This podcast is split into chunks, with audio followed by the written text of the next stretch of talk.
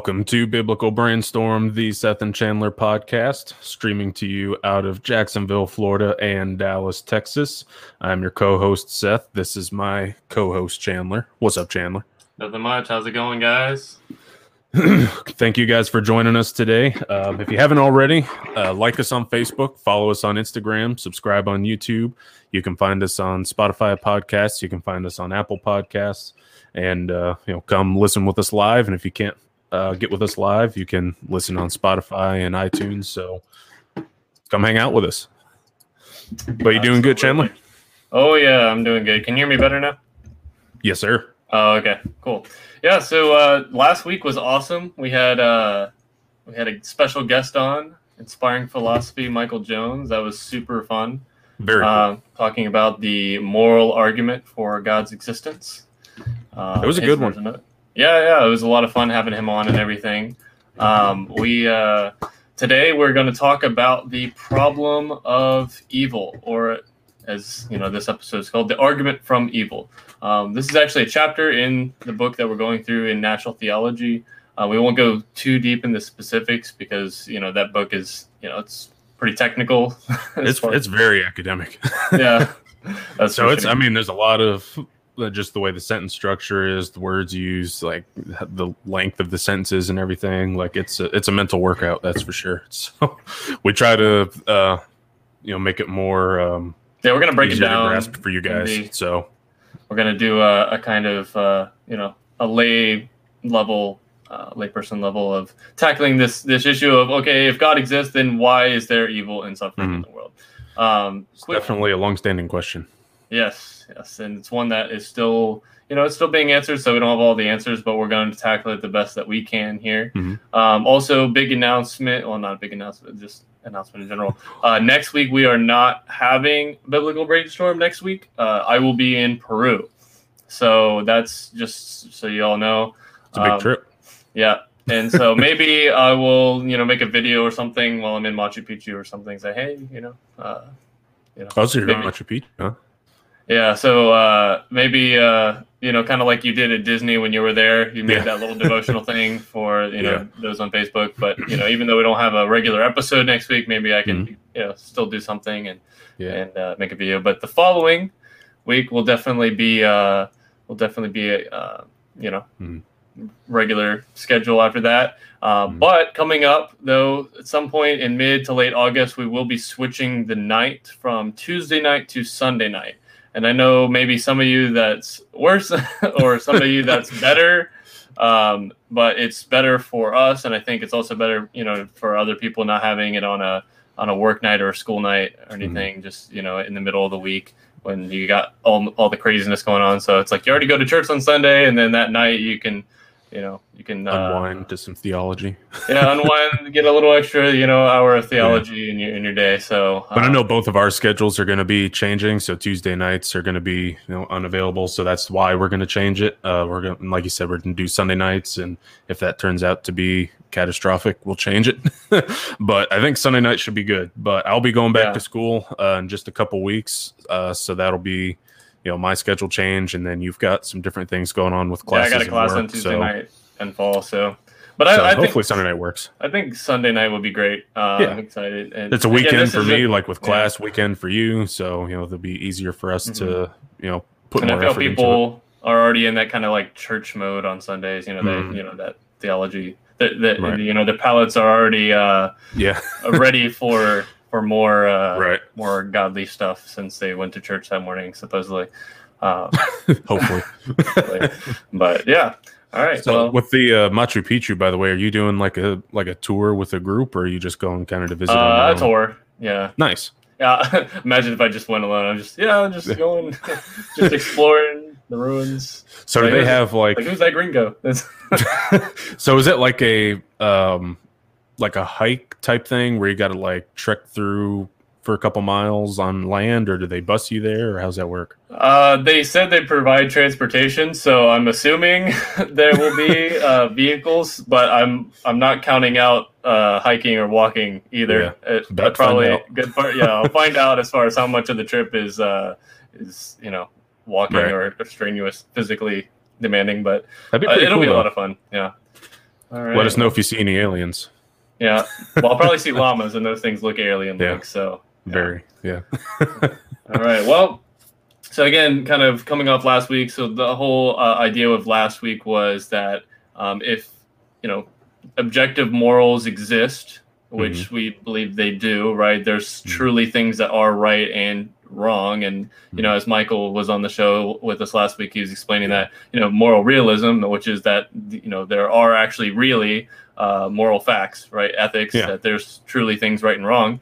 Um, and because of that, that shows that God exists, or there has to be a source or a Mhm. metaphysical source for for why things are right and wrong. Right? If people have purpose, and to Yeah. do certain things and not do certain things, uh, presupposes that you know there has to be a, a God. And there was steps in that, that argumentation that Mhm. lead to that. And obviously, we we brought that to theism and then Christianity Right. from there.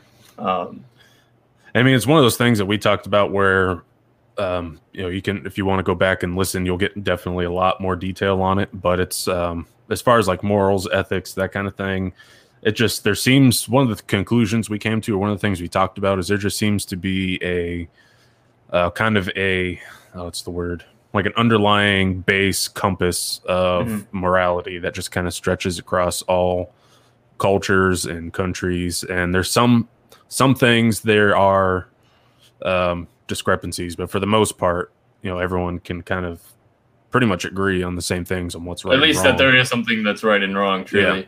Um, And we went not- over a little bit of like you know evolutionary naturalism and some of the other you know different metaphysical, ethical stuff of uh, you know why that may be. But like I said, if you want to know more about that, Mhm. definitely check out last week's episode. And Michael does a great job of explaining that. Yeah, much better than us. So uh. I, I'd say check that out. We're not going to rehash the whole episode in this one, but I Yeah. wanted to bring that up because since we're kind of building off of that and we have this idea that there are truly things that are right and wrong, uh, and you know we presuppose okay, God does, you know, God exists because or you know of that. Um, well, what do we do about evil and suffering in the world?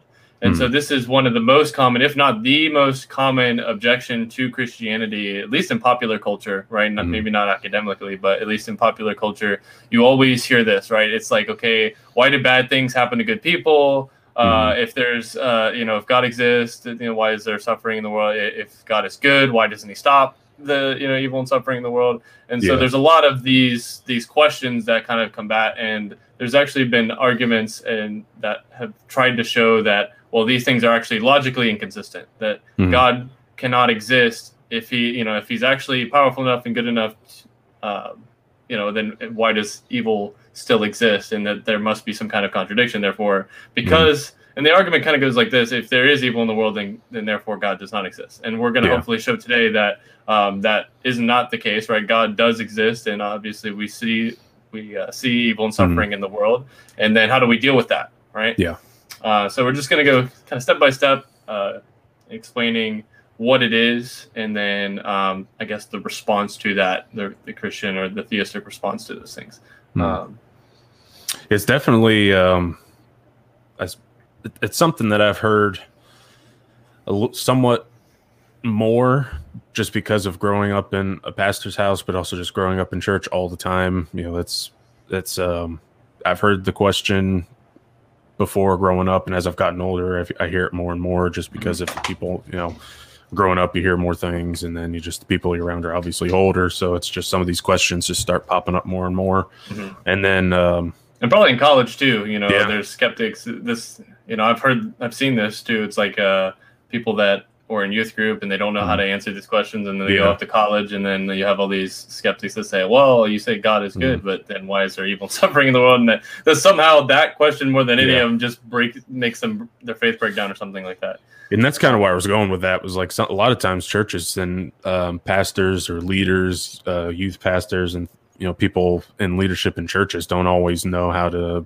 you know give a good answer or a satisfactory answer to that question. yeah and it's a tough And question Yeah, I mean, and a lot of times, you know, like I've mentioned before, pastors don't really have time to get into a lot of the, the deep stuff because they've got to, you know, take care of the church.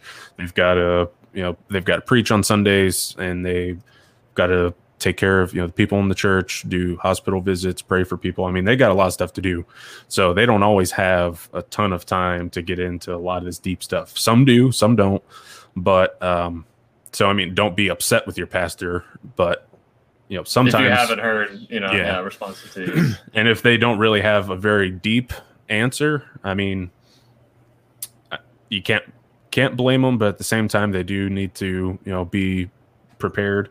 But a lot of times, if it's just kind of a short, they'll give like a short answer to it or just kind of a brief answer to it. But I know a lot of people, especially nowadays, are wanting a lot more in depth, you know, answers and kind of dissertations on the topic.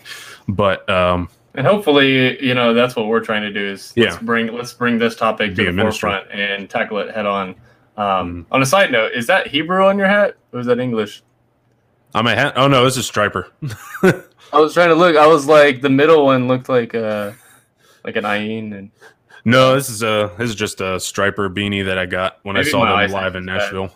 okay. Well, I think it might be backwards too. That's why, from what I'm looking at it.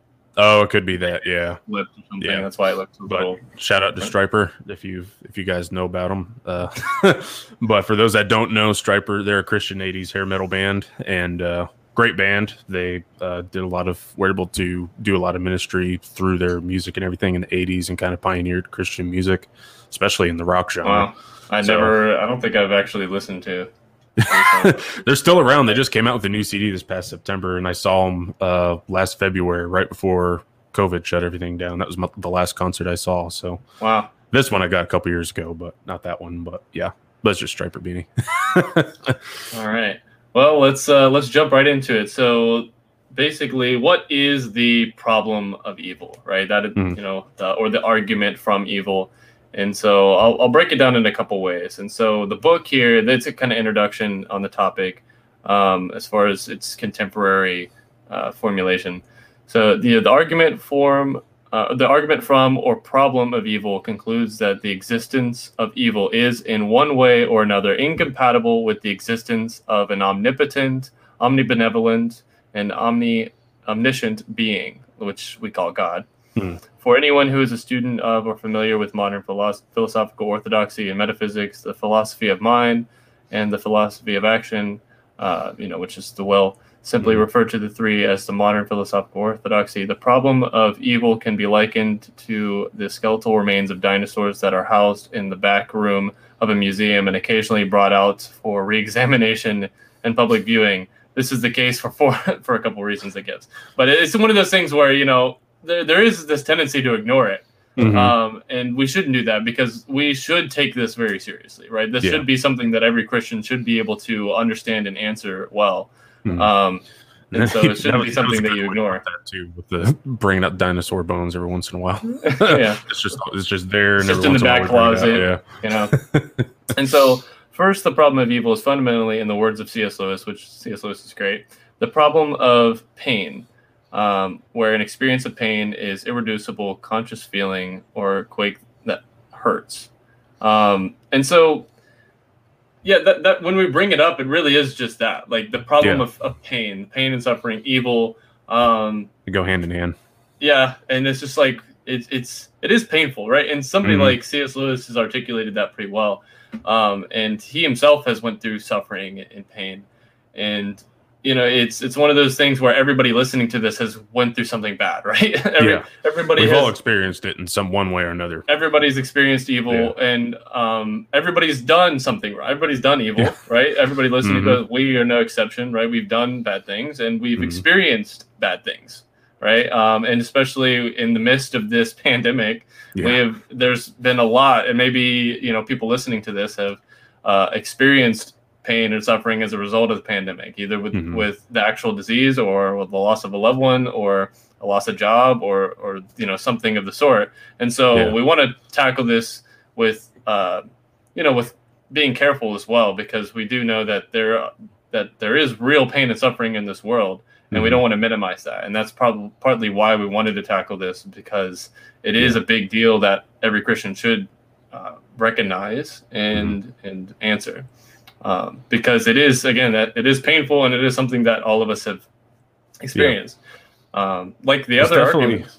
it's definitely a tough topic because it's hard to reach a definite answer on it. But the best we can do is, you know, just kind of, you know, look at just kind of the secular science and then look at what the Bible says and try to kind of blend that together. But like we've pointed out in the series before, a lot of the secular science really does point to God if you get down to it. They just ignore that part. Yeah. But it's like you said, it's a real thing. I mean, it's real pain, it's real evil, real suffering, and it's tough to deal with sometimes. But hopefully, we can um, just kind of walk through it and see, you know, what evidence there is and Mhm. um, that kind of thing. But Yeah, and so another way put, and uh, just to bring the def- you know more definitions of this brought out in the problem, there's a, a a formulation of the actual argument, right? It- Because Mhm. there, you know, it's just an easy question to answer if there's oh like if God why suffering, right? Um, but there's you know an actual academic um, mhm, argument to this, and the atheistic argument goes something like this: uh, an argument from evil, which is the world contains instances of human and animal suffering that could be prevented by an omniscient, uh, uh, an omnipotent, omniscient being. Some of these instances of suffering do not appear necessary for obtaining some greater good for, or for preventing some greater evil. A holy, good being uh, would, as far as possible, prevent instances of suffering unless they were necessary for obtaining some greater good or for preventing some uh, greater evil. Therefore, no holy, good, omniscient, uh, omnipotent, omniscient being exists. So there are actually, you know, a lot of people that are convinced by this, and they will Mhm. they will kind of champion this as an argument to say that uh, God does not exist. mhm, Um, now, even even if let's just say even if this argument is sound, um, if we take last week's episode on the moral argument for God, yeah, uh, basically we're one in one here, right? So we, we basically have one sound argument for God and one sound argument against God. But we're going to Yeah. show today that this argument actually isn't really sound, Mhm. and uh, there's you know we're going to poke holes in that in, in this argumentation in a second. But um, there is you know it, it is something that atheists will bring up a lot, Mm. or skeptics bring, up. and maybe you as a believer and non-believer are thinking of these same thoughts, right? mhm, Um, one response to this, which uh, was also in the book, which I found pretty interesting, and we'll get into other explanations. But Alvin Plantinga, who's a philosopher, um, he's you know pretty pretty well known philosopher, and he he basically says um, the the you know Jesus, and we'll end with this, but with Jesus being you know the incarnation and the atonement, right? Mhm. Um, the priority of the incarnation and the atonement over sin and suffering isn't temporal and isn't exactly logical either. It is a matter rather of ultimate aim as opposed to proximate aim. So God's ultimate aim here is to create a world of a certain level of value.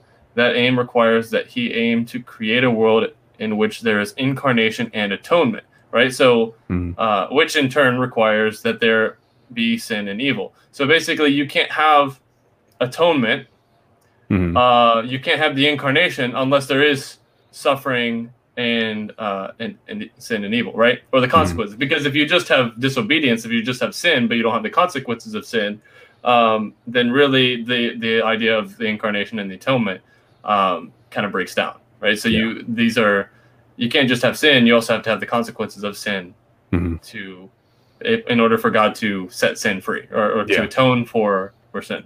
Um, in other words, while sin and suffering are a conceptually necessary condition of incarnation and atonement, in the sense that atonement uh, just is salvation from the consequences of sin. Uh, if there were no evil, there would be no sin. and No consequences of sin is to be saved from. Um, so, I mean, that's pretty complex, but essentially, that Plantinga's argument is that in order to ha- have salvation in the incarnation and atonement, Mhm. uh, you have to have um, the consequences of sin. You have to have suffering and, and evil as a result of disobedience and sin. Mhm. Um, and which, you know, it, it makes sense, right? Yeah. And then even with that, I mean the um with the whole you have to have the evil and everything to have atonement, to have incarnation. The other I guess the other part of that is there's also I guess a level of um I guess love in there that God didn't want to make us as robots that just always did mindlessly the right thing, never did evil or anything like that. He wanted to give us the choice to choose to follow him or not to follow him. And with that, you know, just inherently there's the risk that evil is involved.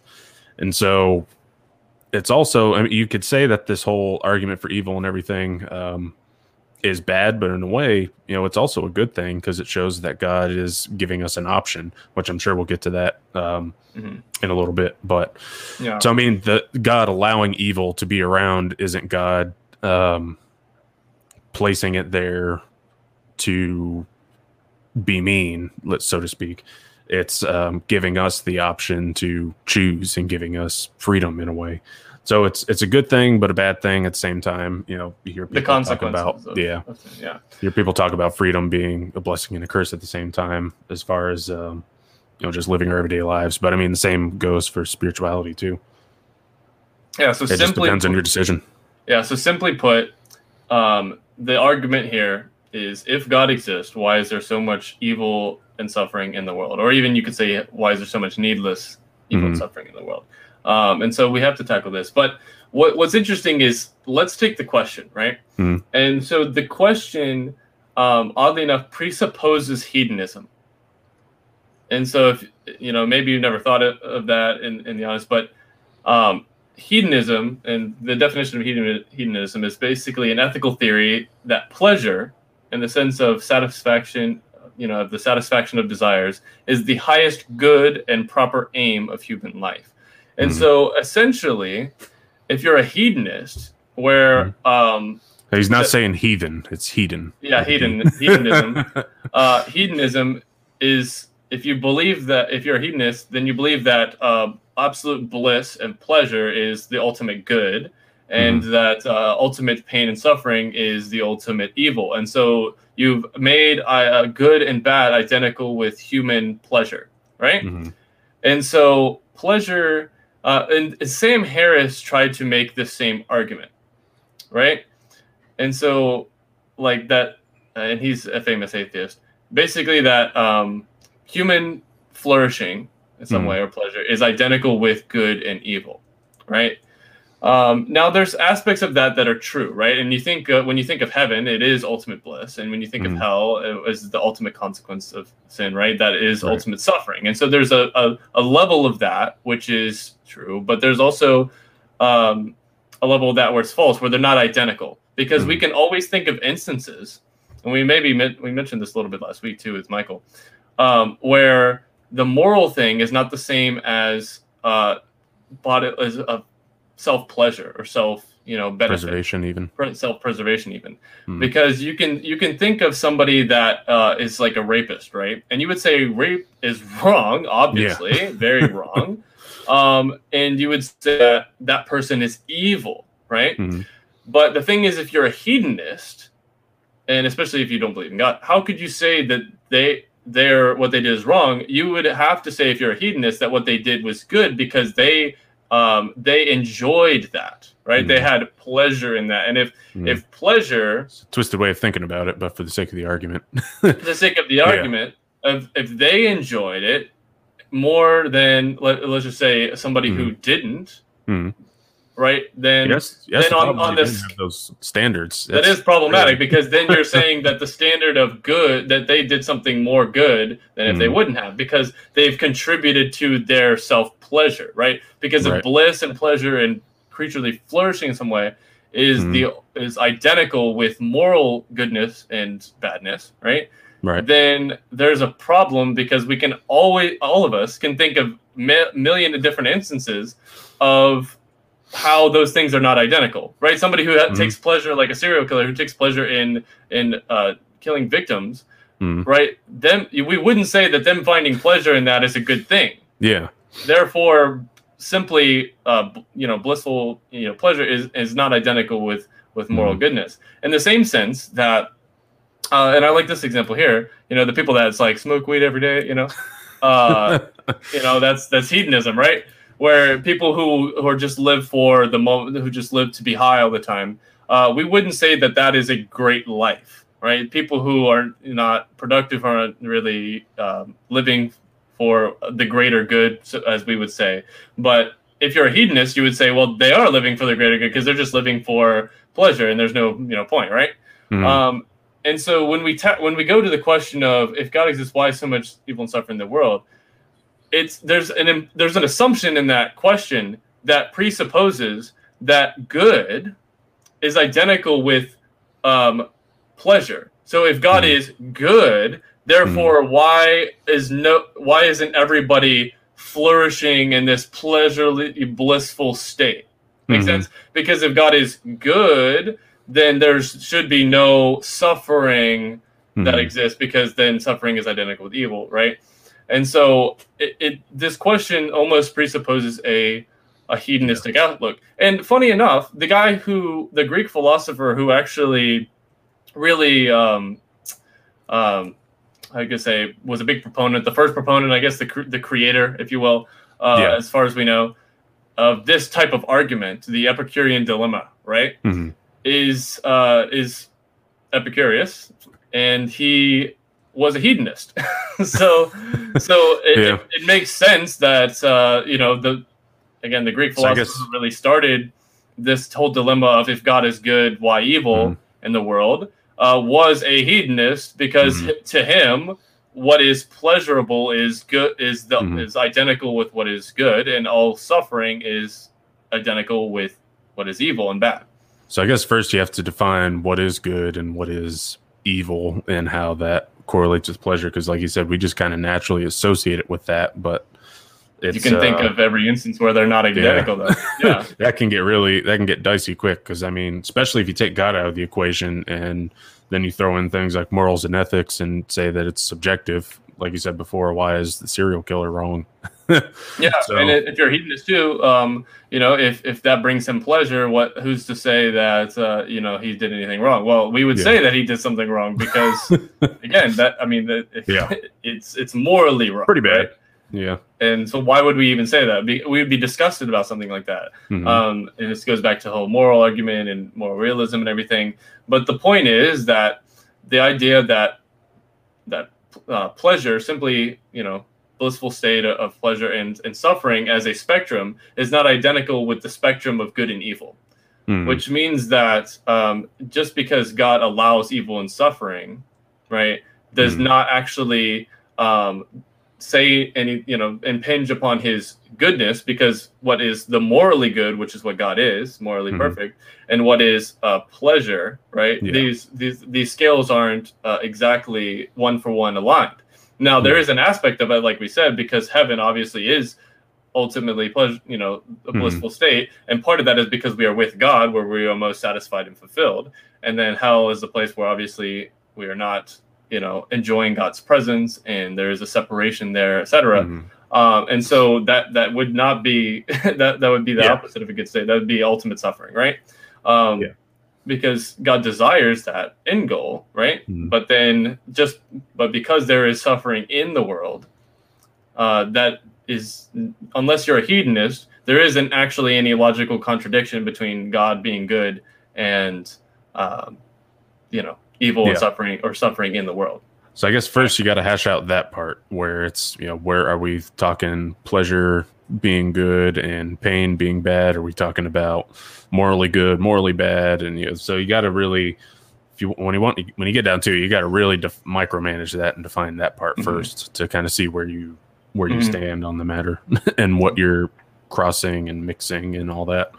Because sometimes we don't even think about it. Like uh, like you're saying with the hedonism, I think a lot of people would believe in that way and they don't even realize that they're kind of adhering to a particular hedonism. system there. hmm So it's definitely interesting when you start breaking that part down. You got to think, all right, well, we're associating it with this belief system, which may not necessarily be the right Be way true, to think yeah. about it, but And because again, and we're just breaking it, we're just taking the simple question of uh, if you know God is good and God Mhm. exists, then why is there evil suffering in the world? And again, that Mhm. it, part of that question is assuming hedonism. Another aspect is uh, another kind of assumption is well, why why do they deserve it? And I've Mhm. even heard this formulated of like, why do, do bad things happen to good people? Why are Mhm. there, you know, bad things happen to innocent people?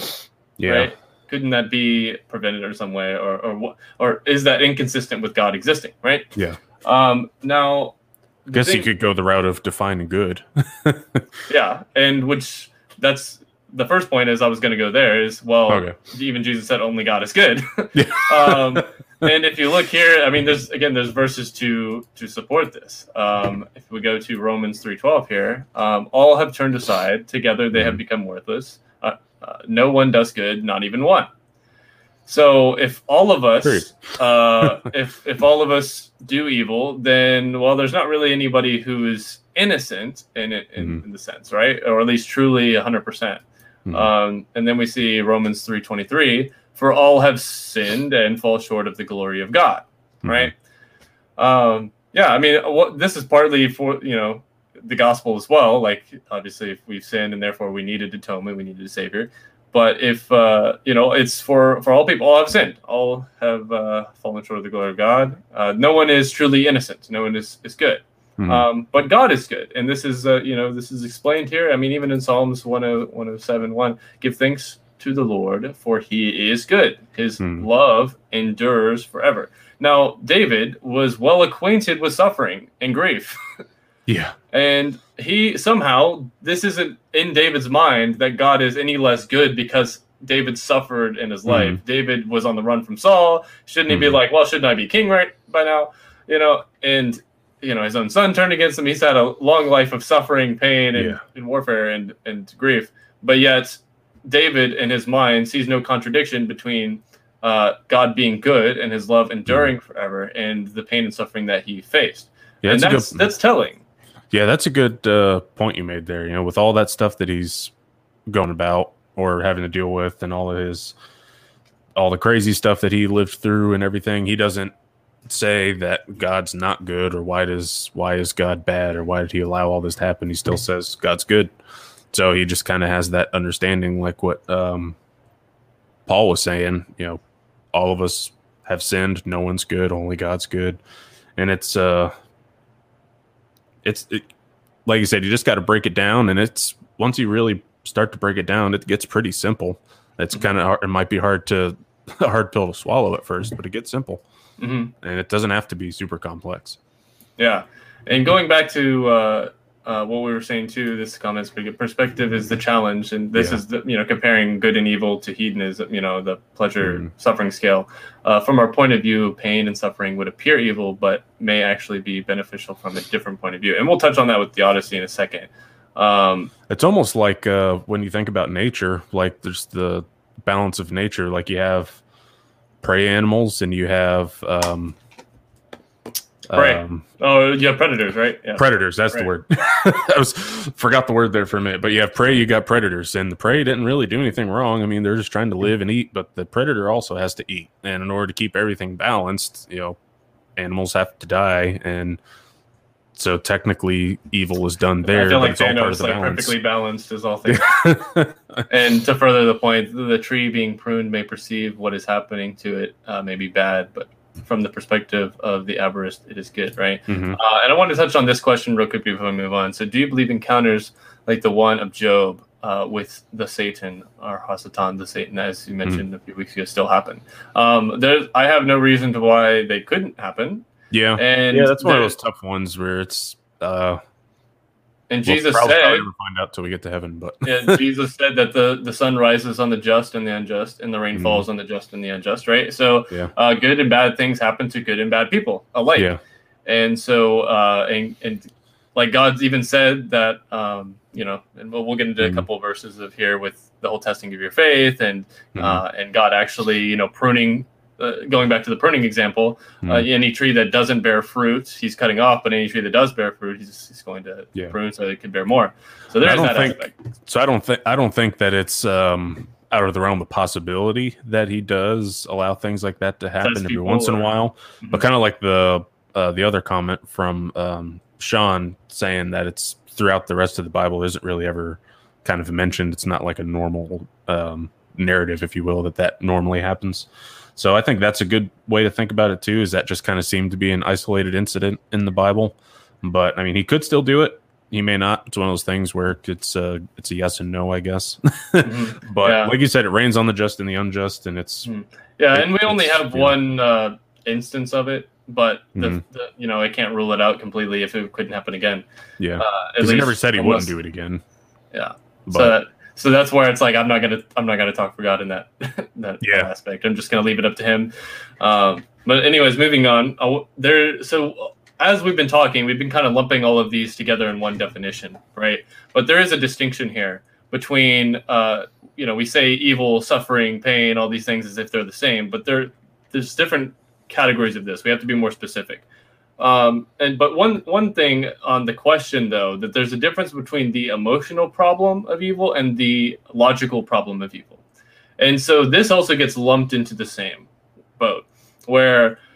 Uh, and you can tell, right? You can tell right away if somebody went through something tough, right? And let's just Mhm. say, you know, we're in a pandemic. There's there's those situations where maybe you lost a loved one, and somebody's saying, "Well, why would this happen? Right? Why would uh, God allow this to to happen? Right? Um, and it's tough, right? But there's there's a a level of emotion attached to the question. Um, Yeah. a lot of it as well. But um, if you separated the emotion from these questions, and most of these questions are formed out of pain, right? Because people have experienced pain or suffering, this is where these questions arise. Something bad happens to you, you always ask why. Yeah. Something bad happens to me, I somebody tell like why. and it kind of goes back to that hedonism where it's you know we all want to avoid pain and suffering. pain and suffering. We all want the pleasure and everything, but like we said, it may not be the best way to approach this when it comes to you know talking about God, The emotional that kind of thing. versus So yeah. it's, it's definitely hard to kind of make that disconnect of from your emotions and kind of look at it from a almost like a, um, a third party unbiased point of view. Mhm. Just because we want to avoid the pain, Yeah. and it's hard to disconnect from it. and that's what we're trying to do and, and if you're asking you know if somebody's asking an emotional question of the problem of evil then that that uh, warrants a different response than the logical problem of evil obviously if somebody is in pain and suffering then you should do something about it Yeah, right um and and comfort. And i mean even the holy spirit he says his role he is a comforter right? Mhm. and we should uh, likewise as the church reach out to a, a hurting world and be that light. Um, but all of that said right and, and churches have a big part of that um, but we we're going to tackle more of the logical problem because you know we're we're tackling the the philosophical side of this especially Mhm. during the series so as much as we want to talk about the emotional side of things it doesn't actually uh, it's you know it's it's not something that we're dealing with firsthand on a pastoral level, and you guys can always get that at that Mhm. level. So we want to talk as as uh what do I say? As, as insensitive as it may seem, we're going we're going to tackle it from the logical side. And so the point is, even if somebody says that, you know, well, why God would allow such a thing, or why is there evil suffering? There Mhm. is a disconnect between the emotional, the emotion of that question, and the logic of that question. And so the logical problem of evil is there a contradiction between God existing and God being good and the evil and suffering that is allowed in the world. And the problem is when you th- there isn't because when you actually ask somebody to uh, break that down, where does the contradiction lie? There's little explanation further, right? Because Yeah. where is actually the contradiction? Um, you know, and maybe you guys in the comments can can try to point some of those things out in that Mhm. direction. But it's one of those things where there is no actual contradiction, and if somebody is able to show the contradiction, then I give them that challenge because it's not a logical contradiction as saying like so and so like I'm married and I'm about like I'm a bachelor. It's like those two those two Yeah. things are logically inconsistent because you can't be both married and unmarried. Yeah. But um, when you're saying that, okay, evil exists, suffering exists, God exists, hmm okay, uh, God is good, and then you're, and then that's, it's like, okay, so therefore he can't. It's like, well, why? Mhm. Where's the actual contradiction? There, you know, there's assumptions there. Where's the implicit contradiction between the two claims that evil exists, which it does, and God exists, which he does, and Mhm. so where's the contradiction lie? Yeah. Um, Because you can't really have good without evil, and you can't have evil without good. You have to have the two kind of defining, you know, the polar or pillars of, I guess, experience, morality, or whatever. Because I mean, how do you know if something's good if there isn't something to counter it being evil? Mhm. And same with evil. How do you know it's evil unless you have something good to counter it? So it's one of those things where they kind of just got to go together.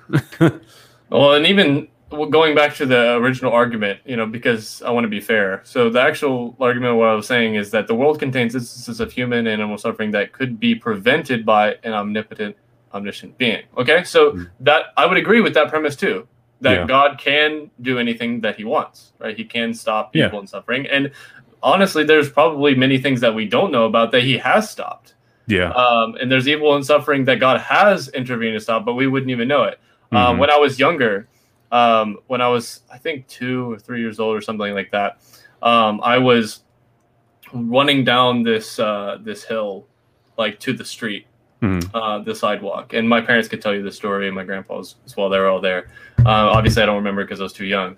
But I was, you know, uh, I was going, and all of a sudden, I just ran, and I was going, you know, because they were getting out of the house and they were going to the car across on the curb.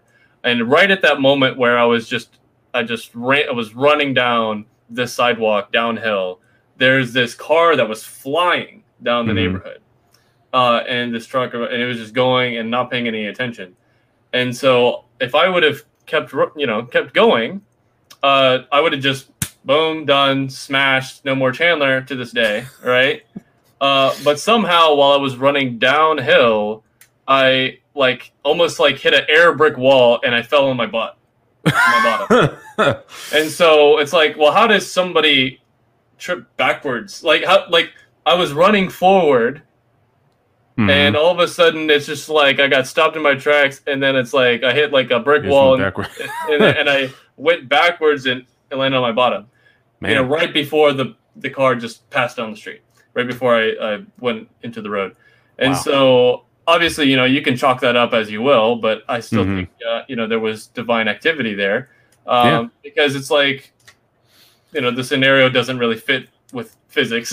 yeah. so why you just like I just boom stop and fell on my butt. But the thing is, there's instances like that where okay, yeah. you would say God did intervene, and how mm-hmm. many millions of scenarios.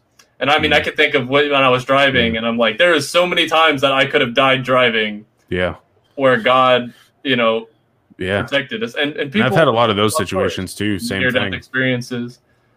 And so, how do you know that God hasn't intervened a 1000000 mm-hmm. times? And so, I would say He has. So, yeah. even in the first premise of this atheist argument of God can prevent evil and suffering, He, mm-hmm. I would say yes, He can, and I think He also has in many instances. Mm-hmm. But here's where the argument breaks down. Here's what I want to poke a hole into the atheist argument here. The second premise some of these instances of suffering do not appear necessary for obtaining some greater good or for preventing some greater evil. And mm-hmm. so this is actually a good argument because it's being very fair because it's saying, well, mm-hmm. it's not saying that evil and suffering is contradictory with God. Mm-hmm. Uh, because obviously you know god could have morally sufficient reasons for allowing evil. God could have reasons for covid that produce a greater good in the in the outcome right? Yeah. Um, I, I, can think of something like a simple uh, and you know whatever side you take on this something like the the fall of constantinople right? Yeah. Uh, if you're thinking if you're if you were on the side of the roman empire if you were on the side of the christians in this conflict and you were like well why in the world would god allow the great city the christian the the last Eastern Orthodox, you know, light in this area to be overcome by the Ottoman Empire. Uh, if if you were to say that, the the problem is you you have no idea what the butterfly effect leads to. Yeah. And if it wasn't for the fall of Constantinople, we wouldn't have had you know the the West wouldn't have had any reason to sail and try to find another route to Asia. Thus, Christopher Columbus, thus discovering the New World. Thus, you have mm-hmm. Christianity and North and South America is primarily Christian, you know, started by Christian colonies. And so if it wasn't for that suffering and evil for the fall of this Christian, uh, you know, pinnacle, you wouldn't have Christianity elsewhere at this time, and you know, maybe yeah. not even America at this time. And so, yeah, when you get into the whole butterfly effect thing, it really, it's uh, yeah. it's really interesting when you think about it, like how you, it may seem bad at the time, but look at what all was produced because of it, mm-hmm. and it's kind of like a take one for the team type mm-hmm. type of a philosophy, I guess you could say. But it made yep. me think of because uh, you had brought up those scriptures earlier, kind of talking about you know God God being good and mm-hmm. just the basic you know starting point. God's good, we're not good, so start there. And then now you're talking, you know, like you were saying, some things happen. We don't know why, but sometimes a seemingly bad situation can be necessary or is necessary to bring about something good. Mhm. And it made me think of the Romans 8:28 and which says in ESV and we know that for those who love God all things work together for good for those who are called according to his purpose. Mhm. So Amen. Yeah, all sometimes things. sometimes bad things seemingly bad things can happen, but it, God can work with that too.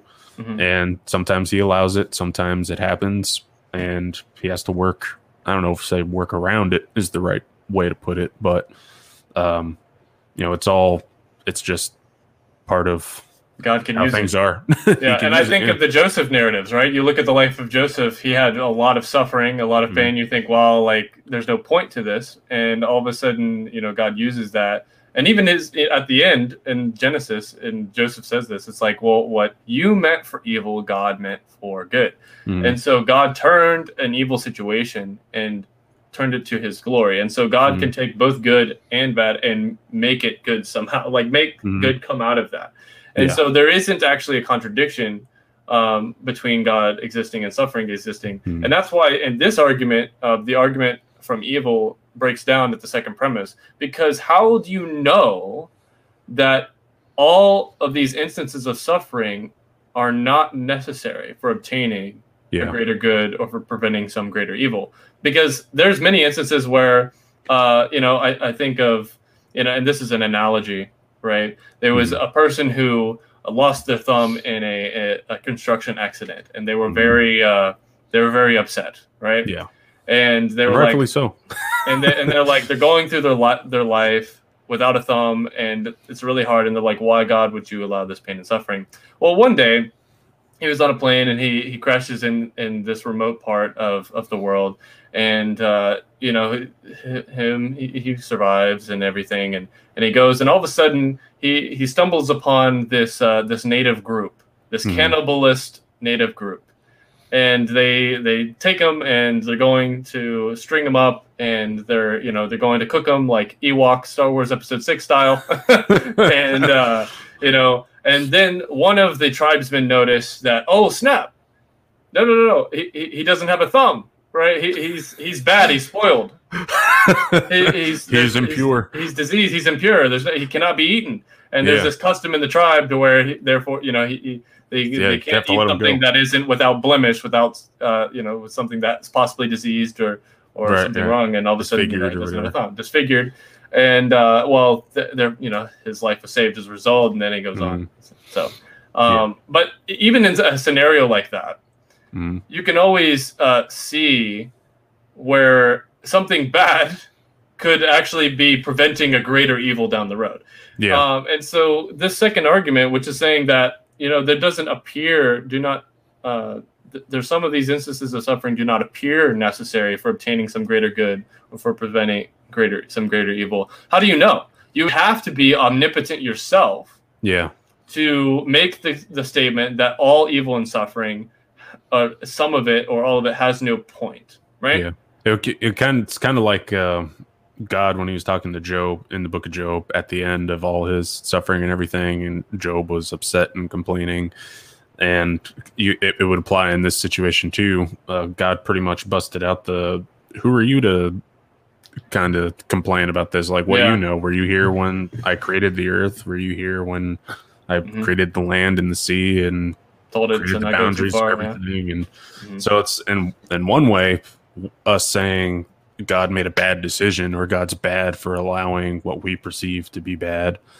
You know, it's like, well, who are we to judge that? I mean, we, that would mean that we're God if we could decide that, and we're obviously not. So, kind of yeah, and if the or and if the moral argument is sound, then he is the very source of goodness and foundation of, of goodness, and so. Mhm. And we who are we've established are imperfect, you know, Mhm. we've sinned and done evil, then we're questioning God's morality based on yeah, on ours. Uh, so, which is you know, there's a gap there. and our flawed perception. But I wanted to tackle that that part of is there a point head on? Mm. Um, because let's just say, for the sake of argument, all of these things where it's probably improbable if you know that a good, perfectly omniscient God exists, given evil or suffering and all that. But let's take the two worldviews, right?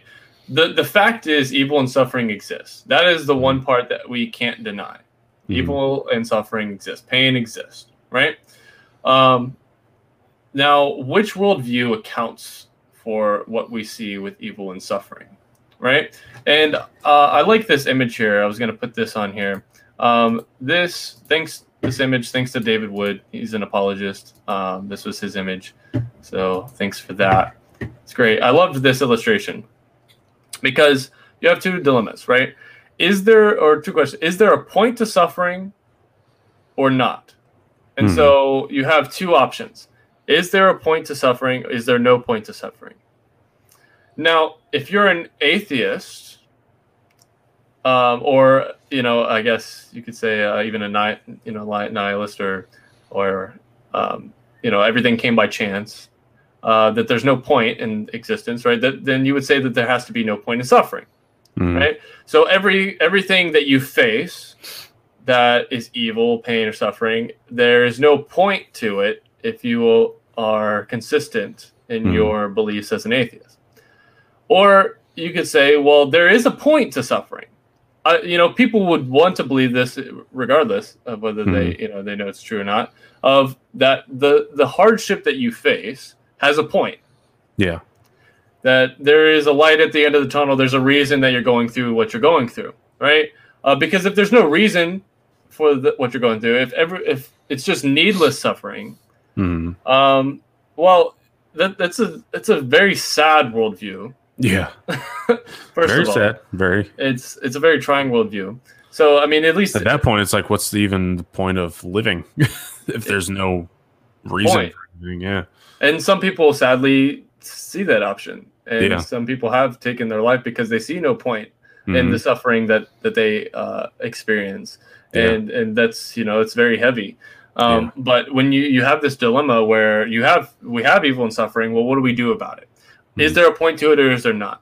Well, like even this illustration is there not being any point at all is almost unthinkable, right? Nobody, if you ask, nobody really believes that there is no point to any suffering that they've they've gone through anything Mhm. right? If if one person believes that anything, any hardship in their life has led to anything more than that situation of like if there was a bad thing to happen and it caused them to do something good or there was a prevented a greater evil or whatever if there was a reason for any pain or hardship or evil in their life then they've automatically presupposed uh, the why question the reason right there's a reason why there was pain and suffering um, and so if if this option is unthinkable, that there is no point in suffering, then the atheist worldview, atheistic worldview, is not very good because the atheistic worldview doesn't have an explanation for why there is evil and, and suffering in the world. It just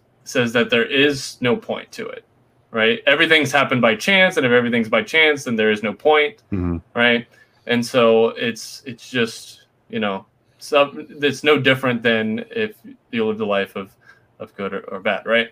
It's Mhm. just it's just needless in the end. It's a very uh, sad uh, type of yeah way of thinking worldview to intentionally subscribe to Mhm. to because it's man i mean who would when who wants to be who would want to be an atheist? That's just very that's just not a fun way to live. And, and that's the thing we have uh, evil and suffering and pain in the world. And so is there a point to it? And if you say yes there is a point to suffering then what is the point? What Mhm. what what is the reason why? And when we, we and and this is a question that we automatically ask when something bad happens. Why why me? Why? Yeah. We, everybody intuitively knows that there's a reason or, or asks for a reason for it. Because if it's just needless if somebody was consistent of like you know somebody hit your car and then Mhm. it's like why? Oh i know what there's no reason why. It's needless. It's just it just happens. Things happen Yeah. by chance. It's just stupid right? Uh, you know? Uh but Yeah. you people just intuitively think why yeah um, and if there is a reason for why we experience what we experience, then what is that reason? And what worldview accounts for there being a reason for what we have? And I think the best worldview, obviously, is Christianity, and Mhm. we'll show that in a second. But the theism in general, right? If there is a God who knows, right, the beginning from the end, who who knows who who is sovereign, who is omnipresent, omniscient, and all good, right? Hmm. He is able to take uh, account for the evil and suffering in the world. He's able to take evil and suffering and have it and have it be for a reason Mhm. or to be for a greater good. Um, and that's the argument, you know, like like I said, if God prevented evil, there has been things that He prevented because maybe it didn't lead to any any greater good or preventing a greater evil. Yeah. But if He did allow it, then how could you say that it doesn't lead to a greater good or like in the Joseph narrative or preventing a greater evil, like the you know the native example I gave with the guy with the thumb. Yeah. So if there's a reason for evil and suffering, what is that reason? And the theistic worldview accounts for that. Mhm. Um, great, It definitely. I mean, it's it's still. It doesn't say that the sometimes the hard times and the pain won't be there, but it does give you the hope that it's for a reason, and that's definitely more.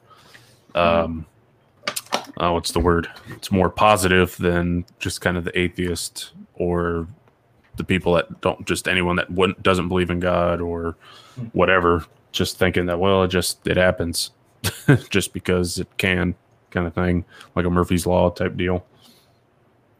Yeah, and so that's the, I mean, that's the, that's the thing. If so, evil and suffering exists, that Mhm. cannot be denied. Yeah. Wh- which worldview accounts for that? And Mhm.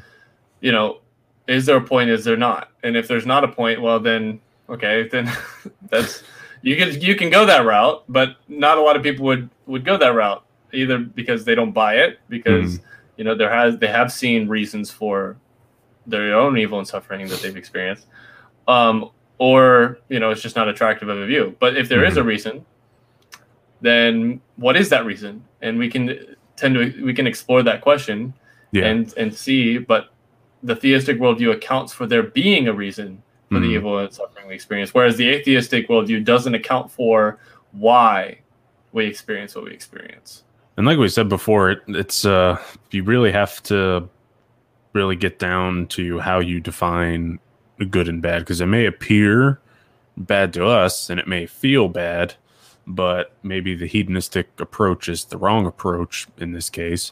But then there's also the problem of us not being omniscient and omnipresent and all knowing. yeah and who are we to say that a seemingly bad thing is actually bad? Mm. So and going back to the One of those point of view things. Yeah. And going back to the or moral argument too of like, well, what is good? If there, if you're on an atheistic worldview, then you have a problem. Is is Mm-hmm. it even good or bad? It- you know, how, how can you say that the suffering you experience is evil or bad? because it's like, well, what is good and bad if if you don't have a theistic outlook, right? Uh, And I did have objective one- morality. And I did have one scenario come to mind, which I don't know if it'll lead into anything um, that you were getting ready to say, but if it does, uh, we can put pause on that and we'll come back to it in a minute. But the one thing that I've heard about when it, uh, when it comes to the question of if God is good, why does He allow bad and everything, so it kind of um, related, but I guess a slightly different argument. Uh, is talking about um, uh, why the good thing happened to bad people. So it's the whole, you know, are are we actually good or not good? And then there's the other, um, that was the word, I guess, not argument, but it's a another thing I've heard was when something bad happens, a lot of people die, some people live, some people die, or a lot of people die, some people live, and people try to make the argument, oh, God must have big plans for you because you lived or whatever. Mhm. And I've heard a lot of people, I've um, you know say that but i've also heard the other people saying well why did god like him more than he liked my son who died and you know why why was he so special and that kind of thing and i feel like to an extent when it comes to the bad thing the argument of evil pain death and that kind of thing Mhm. i think there is also an element that has to be considered as far as um, having some kind of relationship with God and having some type of, um, I guess, covering over your life in some way, where it's like you were saying uh, with in your case, where Well, in prayer, like if you Yeah. if you prayed like God protect me and He protected you, it's Yeah. like, well, so like when Yeah. you if you have a relationship with God, or you have your family's Christian and maybe you're too young to understand, or maybe you're still trying to figure it out, but you're still under a family covering because your family's Christian. In some cases, God may prevent you from encountering some of that evil because you know your family or you in particular are in a relationship with him. And so he may spare you from some of that evil not all of it but some of it as opposed to someone who's not a christian doesn't believe in god and doesn't have any relationship with him. When you take in, take that into account why would god have any motivation to help them when all they're going to do is just blame god for it? So there's also i think uh, an interesting aspect of that argument because even in Romans eight twenty eight, uh, was talking about all things work together for good to those that believe Him. Those who are called according so to His purpose. Yeah. So if you're say, not called he didn't say for everybody. yeah, that that's a good point, right? Because if you're saying that, you know. Um, took me a minute to get there, but hopefully, yeah, yeah. hopefully made sense. No, but I, I, know, yeah, I know where you're going because it's it's like if you are a Christian, right, mm-hmm. then then ultimately, right, like that that destination. Our experience that, with evil that, is a little different. Yeah, the experience with evil. Well, you have a solution, right? And it's yeah. going back to: is there a point? It, mm-hmm. Is there a point to suffering or not? And let's mm-hmm. just say we have uh, suffering and evil. What are we going to do about it? Now, mm-hmm. are we going to ta- ta- try to tackle that problem with you, or are we just going to say, well, it's there, whatever, it sucks? Because mm-hmm. if you're an atheist, you don't have a solution for the suffering and evil and pain that you have.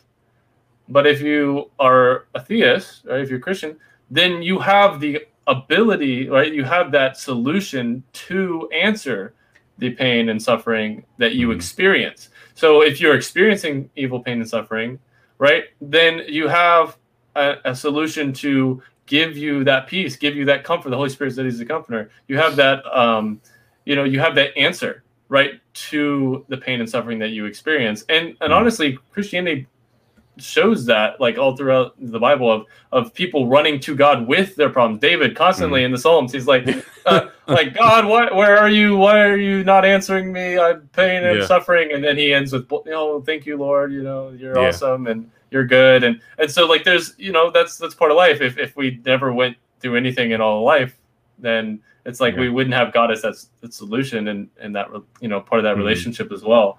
Um, but I, I wanted to appreciate the good without the bad. Yeah, exactly. And and I'm going to touch on that too with the with the, the second point here with the theodicy. And so hmm. um, going back to that big question, is there a point to suffering? Right? Uh, you know, from what I just showed in the graph, if there isn't a point, okay, then that's you know you take that atheistic outlook. There is no point. Whatever, sad life, right? Yeah. It's like everything's by chance. But is if there is a point to suffering, what is that point? Right? What? Why hmm. is there suffering? Is there a point to it? And so I'm going to answer that with three points. Right?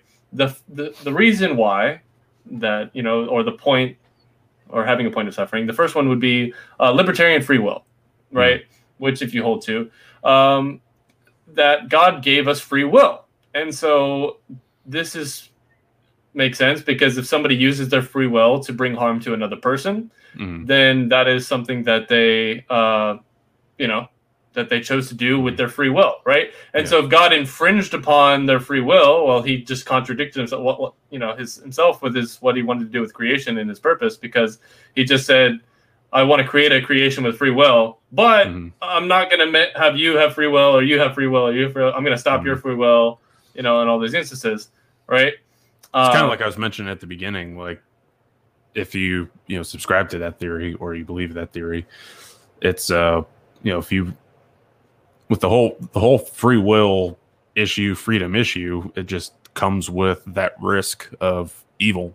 And it's I guess it's just a question, do you want to be free or do you not want to yeah. be free kind of thing. And so and someone might say, well, wouldn't it be better for God to not have a free will like creatures or just create a world where he just had creatures that automatically obeyed every command and that mm-hmm. wouldn't cause any suffering or harm on other people well, let me answer that question with a question. Let me just yeah. ask everybody in the audience.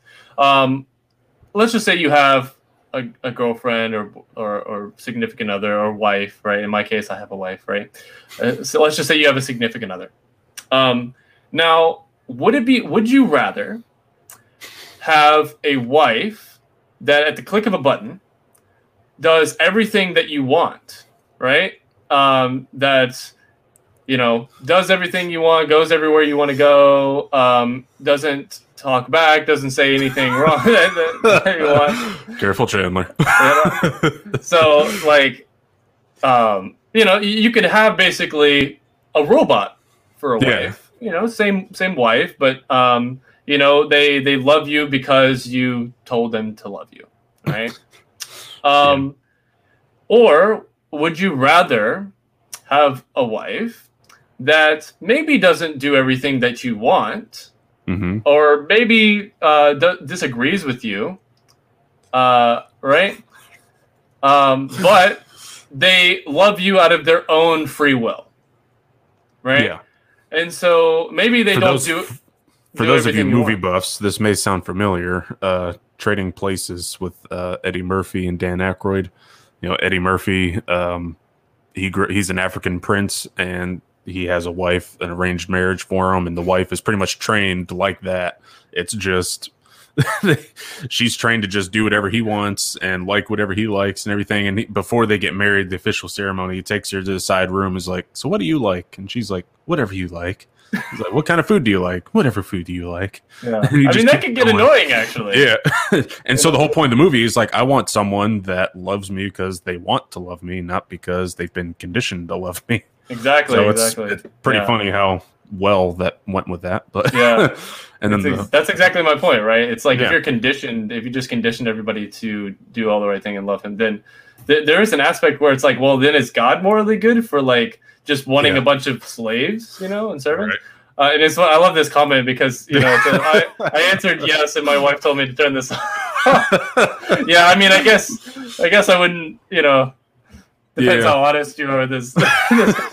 I'm sure there I mean- would be some people in the audience Yeah. to say, you know what, I would want my significant other to just do everything they want. And and honestly, that might go well for a little bit, yeah. but after a while, it's going to get real boring. It's going to get real annoying, and it's going to get one of those things where it's like, I just have like a robot It's not enjoyable. slave. It's not enjoyable, right? There's no free will. I would much rather have a wife that that chooses to be with me hmm and chooses to do the right thing, even if 100% of the the time uh, they don't do everything that I want.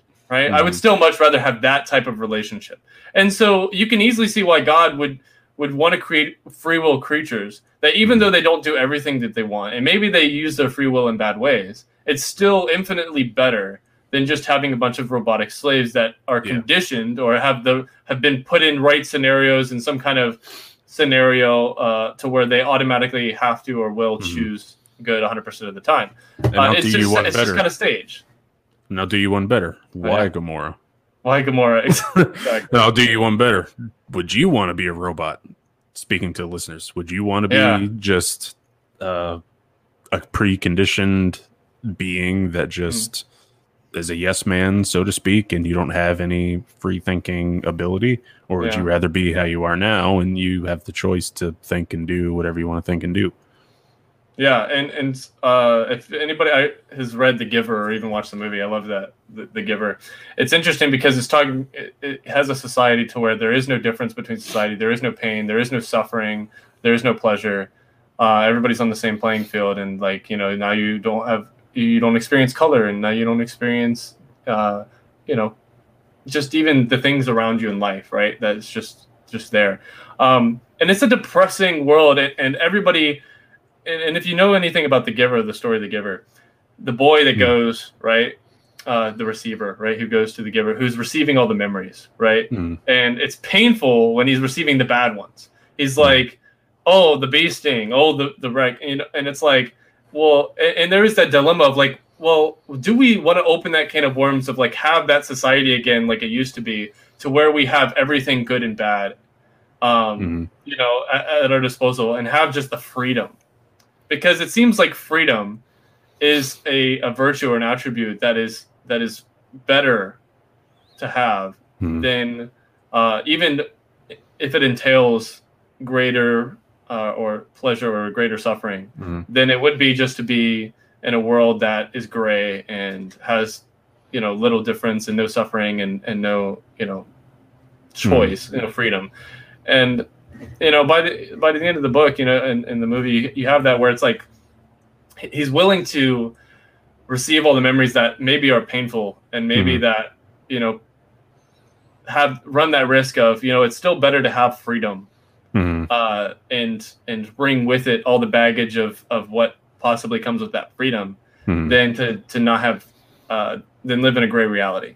Yeah. Uh, and I would and I would say the same. I would say that you know that libertarian free will is one of the points. And so you know, say, is there a point to suffering? Well, the first point here, and the, these three points is that uh, because of libertarian free will, um, and I think freedom is better, Yeah. uh, inherently better than an existence without freedom. And I have realized I made a grave mistake. Uh, referenced the wrong movie. It is not Trading Places. It is. Oh. It's still Eddie Murphy, but the movie is Coming to America, the first one. Trading Places is still a good one. Wrong, wrong storyline. So please forgive Okay. I haven't seen either, so I, I couldn't call you on it.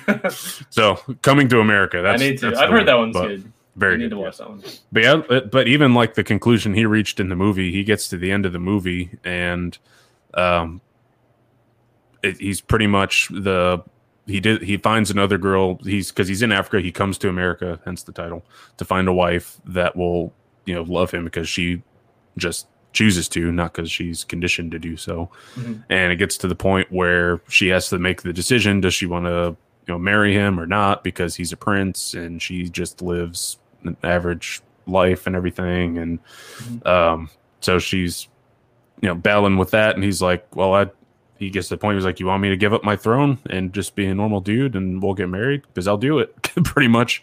So he's like he'd rather you know have a genuine loving relationship rather than having all of you know um what's the word? Euphoric or not not that um everything be great. I can't think of the word. Uh, utopia.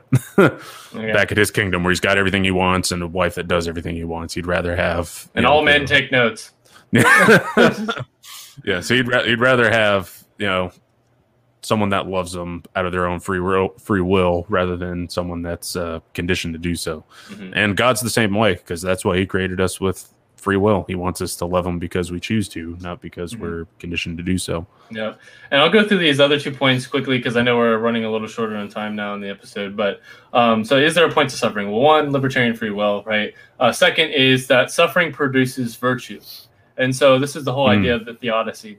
Uh, that um, you know, this whole idea of, of soul building, right? Like where we're Mhm. actually getting better, and we can all think of people in our mind that are spoiled, right? And if everything is handed to them on a silver platter, they've not went through anything um, you know, grave, and, and, and it's like we automatically associate people like that actually worse morally somehow than people who have been through it and have uh, like worked their way up and earned their living, and somehow they're both at the same place Mhm. but somehow we think one morally or or stronger uh you know soul wise than, than the other. Because the one has went through pain and suffering and somehow that produces some level of of uh of righteousness or some level of strength or steadfastness. Um because they've gone through it and chose to live a good life rather than to you know choose a i guess an evil life. And you know so maybe that's where some of that kind of comes from was they've been through a hard time but they're still you know a good person. And we can all think of things where we were afraid to do something but you know or, or something hard happened but something that but it built a stronger character. Like we we are better people because of some of the things that we have been through Yeah. um and you can think that if i wouldn't have gone through certain things i would be i wouldn't be where i'm at now i wouldn't be uh, the person i am today. And so that that's easily seen. And so you would think of maybe if we did have an existence where there is no pain and suffering or even consequence of sin in that regard then would we be morally uh, the people that we are today? Would, would our character be the same? Or would we be fragile um, immoral you know le- naive people that you know we, we we don't we're not strong. We're not we don't have character. We don't have this kind of soul like we're not we're not uh, going up in levels right? Uh, where we're building character. We're building ourselves. And somehow uh, by going through pain and suffering it's actually producing character and steadfastness. And actually the bible says this uh, this exact thing. Um, one of the in james that the testing of your Hmm. faith produces steadfastness yeah right? And so we can all think of things where we're we're going through it, um, and we actually come out better on the other side because of it. And it's Mhm. like, well, how, wh- why, and how does something bad actually make us better? But Yeah. somehow it does, right? And we can think of well, if people who just are spoiled and have everything handed to them on a silver platter. Uh, Mm-hmm. it's just, you know, they they aren't, uh, you know, Yeah. they, they they just aren't there, right? In character wise. Um, another, in ex- some examples, right? Uh, with this second point is think of the Wizard of Oz, right? yeah, And so the they all had their issues of being frightened, right? They're supposed to be brave, and you know the lion, Right. and, and the, the, without the heart, and without the. But what's funny is they went. They had to go through a whole journey where those things were tested. Those attributes were tested in Mhm. order for them to actually realize and overcome those things, and like, oh wait, I am brave. I do have a heart. I do, you know Mhm. you know, etc. Yeah. Um, and so we, we we watch this in Hollywood all the time, yeah, right? And we think of somebody like Iron Man, who Mhm. started out as, uh, you know, billionaire, playboy, hor- philanthropist. yeah, exactly, horrible, right, morally horrible person. Uh, but then he goes through it, right? He encounters a lot of evil, a lot of suffering, a lot of pain, villains. And then by the end of the arc, and hopefully I didn't spoil it for everybody, he actually ends up uh, sacrificing uh, for the good of everybody in the universe. Whereas Mhm. he's he's not the same person he was Mhm. at the first part. Where would he would he be able to do the same thing then that he was at the end of his his story arc? Yeah, And the thing is, he had to go through that journey in order to reach that arc. And we all know this just intuitively. Uh, we watched it on every movie, every person that has a, an arc who started out bad and then they end up good, and it's because they went through the hardship. Right? This is this character building. Uh, think of Samwise Gamgee. Think of Lord of the Rings. Mhm. I still haven't seen that, but I know what you're talking Really, about. Really? Lord of the Rings, man. You got to see Lord of the Rings. My brother loves it. He has um uh is it Prince or King Aragon Argon? Aragorn. one? yeah, Aragorn. Yeah. He has his sword, like a replica of his sword. that is awesome. There's only a certain that. amount of them made, and he just happened to find one in a local game shop that a guy was selling and Dang. bought it. So he's got it on his wall, and that thing's like I might 20 buy it from him. it's pretty it- cool. Yeah, but yeah, but- he's watched Lord of the Rings. He said it's great. I still haven't seen it. But Lord of the Rings is the ultimate Theodicy journey. It's it's Mm. just I mean think of the Hobbit like That, one Bill- wasn't Lewis, right? That was Tolkien. Tolkien, yeah. And Okay. just think of like okay, even in the Hobbit, right? Bilbo Baggins was not the same person when he left you know, after he left the Shire from when before he left the Shire. He came Mhm. back with a new uh as a new person. And Mhm. just think of Sam, right? Sam at the beginning of Lord of the Rings, he was too scared to go talk to the girl, right? He was just like, you know, at that whatever her name was. Cindy or I don't remember. Yeah, he was too too scared to talk to to the girl, and he was like, well. Then he goes on this whole journey through Middle Earth, where he's going and he, and he gets to the fires of Mount Doom, and he throws in, you know, helps Frodo get the ring into Mordor and and all that. And hopefully, I'm not spoiling Lord of the Rings. It's been around for over 100 years, so you know, um, I don't feel sorry. Sorry, not sorry. Um, but then what happens after this long journey of Frodo and Sam and the Fellowship and everything? Like by the end of the Lord of the Rings, right at the end, he come they come back to the Shire, Mhm. and Sam is sitting in the same place, and he sees the girl that he was too afraid to talk to, and he's just like, he just gets up, all confident, and goes straight for it. And all the other, you know, hobbits, they they kind of look, look to each other and laugh. But it's like you look at that and you say, well, of course. I mean, if you went through what he went through with He's, he's a war veteran now. he's a war veteran, like, and he's just went through all of that stuff, right? Obviously, by the end of that, it's like if he if he just went through all that he went through and all the hardship to get, you know, Frodo in the ring to Mordor. Obviously, he has the confidence to stand up and talk to this girl. He was too scared. But the thing is, if he wouldn't have went through all of that pain and suffering and hardship and, and fear and all that stuff, then he wouldn't have been the same guy that would have Mhm. been strong enough and confident enough to go talk to the girl at the, you know Mhm. from the first Lord of the Rings. and, And kind so of in it's- that and kind of I was going to say it's not kind of in that same vein. I've been watching the uh, it's an old documentary, but it's uh, from Discovery Channel.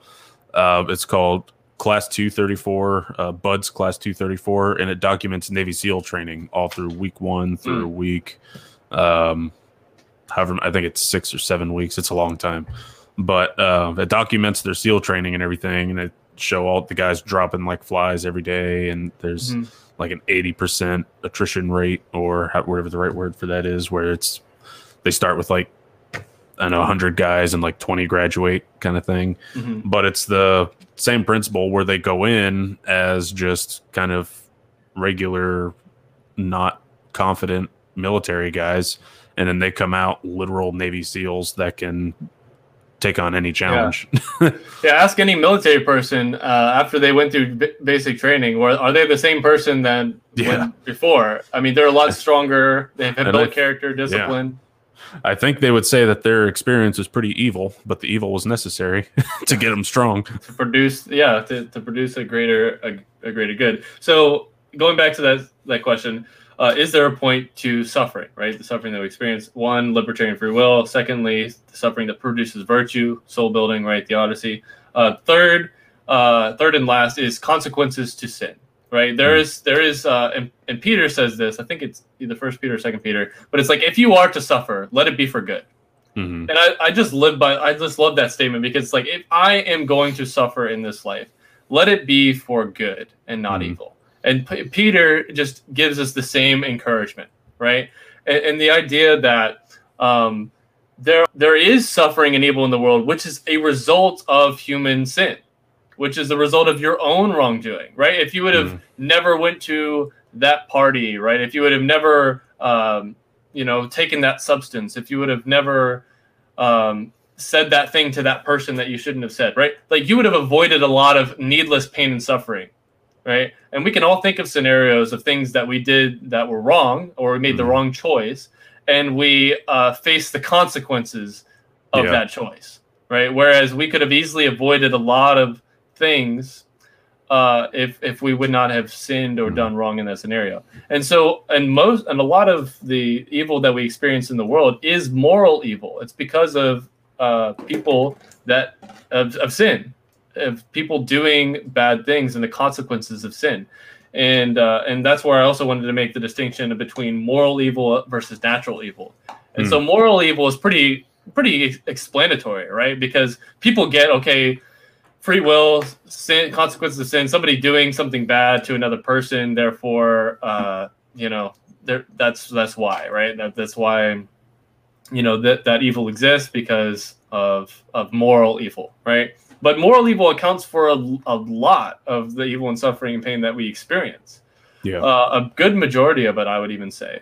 And even the consequences, and the reason I say consequences of sin uh, as being a separate point also from libertarian free will, because there's some things that that go on even generationally, right? Mhm. That the, the poor decisions that maybe you made uh, for you and your family to end up maybe you're an alcoholic and you brought your family into poverty. Well, your child who didn't do that is Yeah. suffering because of the consequence of your sin, right? Mhm. It wasn't their libertarian free will or moral evil that, that was. It was because of another person's consequence, right? And so sin has consequences not just for yourself, but for the world and for others. And so the reason why you experience a lot of pain and suffering in the world um, is because of, uh, you know, the third point is human sin and the consequences of sin, right? Mhm. Um, you know, like, again, you know, I don't want to bring this up to, to a big point, but like even with diseases, right? Um, people getting lung cancer because they they smoke a lot, or somebody got an STD because they were fooling around. And so, I mean, the, the, the thing is, and some of those things are even passed on. You know, Yeah. and- maybe you did If it they once. weren't didn't know. hereditary before they became hereditary. Yeah, and so the the problem is that the reason, uh, a big reason why we experience evil and suffering in the world is because of consequences of Mhm. sin, It right? makes me think of that meme I've seen before. It's like, well, well, well, if it isn't the consequences of my own decisions. which is very true and it's Yeah. sad um, and it, and that's why even the the logical form of the argument from evil doesn't even try to tackle that because it tries to it, it, it agrees and it understands that yeah. uh, so it, it tries to say something like and if i go back to the, the second pre- premise there of uh, you know it seems like there are some unnecessary like things that are not necessary or that are Mhm. apparently not you know that needed and so um, we can easily see that that suffering and evil as a result of moral evil or as a part of some kind of soul building or greater good or preventing greater evil or libertarian free will. We understand that, right? I think the real problem arises of well, what about things that just seemingly we don't understand that that aren't a result of human sin or suffering or, or whatnot? Things like natural disasters, right, Yeah. or, or, or diseases, and that's why I wanted to distinguish between moral evil and natural evil. Moral evil is easily explained given theism, Mhm. right? But here's here's the big uh, question: is well, what about natural evil like hurricanes, diseases, Yeah. and tornadoes, and like Hurricane Katrina and COVID and all these things? Yeah. Given if COVID wasn't, you know, I was gonna say. because there's the theories uh, if that person Yeah. didn't eat the bat or if it wasn't made in a lab or what you know some moral consequence of somebody doing something stupid, right? Um, right. Right. But but let's just give given that it's just completely uh, unnecessary Mhm. seemingly. Uh, well, well, why? Like, what's the point? Um, and you know, going back to again the three points: is there a point of suffering? Libertarian free will, suffering that produces virtue, and the consequences of sin. Even if it's uh, if it seems needless. Going back to that second point, there is a, a an aspect of it where it's actually still building character regardless. It's still building virtue regardless, um, and what that's why you know, of course, it's allowed. Um, but also a big part of like when I you know responding to the whole natural thing um, is that part of it is wisdom as Mhm. well, and you know the Bible says too like my people uh, perish for the lack of knowledge for the lack of sense right? And there's you know as humanity we have to be smart about our decisions of not just not doing the wrong thing but also by preventing you know hardship and, and doing and choosing to do the smarter thing and the, the wiser thing like if you have a society that builds their uh, that finds a volcano and builds their uh, society around a volcano and then a thousand years later that volcano erupts people say oh well why? Natural disaster. Uh, you know where's god? Well it was again you can still chalk that back to human decisions. Yeah. Hashtag libertarian free will.